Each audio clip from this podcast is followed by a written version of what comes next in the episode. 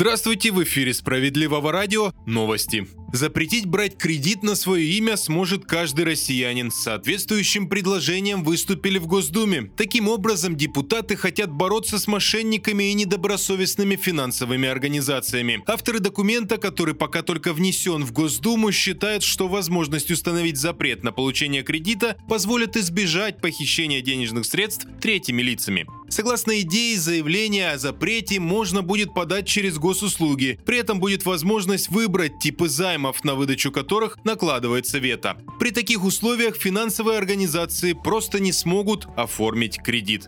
Полный запрет на экспорт в Россию якобы обсуждают страны Большой Семерки. Об этом сообщают многие российские СМИ. Все существующие сейчас ограничения распространяются на конкретные товары или категории, а полный запрет может остановить экспорт. Отмечается, что запланированы ряд исключений. Вероятно, он может коснуться медикаментов, сельскохозяйственной продукции и продовольствия. В Большой Семерке также рассчитывают, что ко всем запретам присоединится Евросоюз. Тем временем окончательного решения по этому вопросу вопросу пока не принято.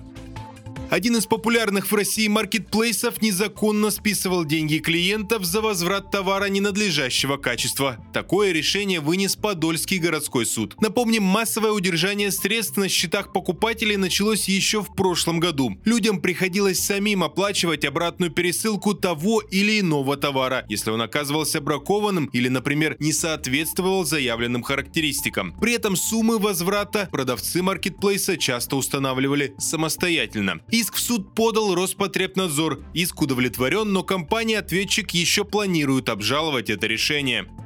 Россияне планируют потратить меньше денег на отдых во время майских праздников. Такие данные приводят статистики. Средний чек на самых популярных туристических направлениях снизился от 4 до 20%. Специалисты сравнивают показатели с прошлым годом. При этом речь идет как о путешествиях за границу, так и внутри страны. Между тем, лидеры самых востребованных направлений не изменились. Речь идет о Турции, Египте и Арабских Эмиратах.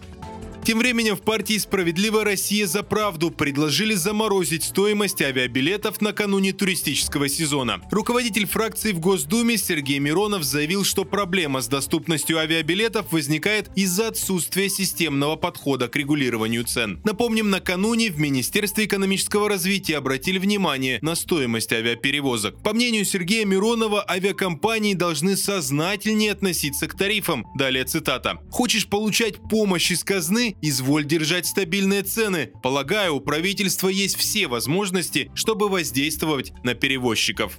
На этом пока все. С вами был Захар Письменных. Оставайтесь на волнах справедливого радио.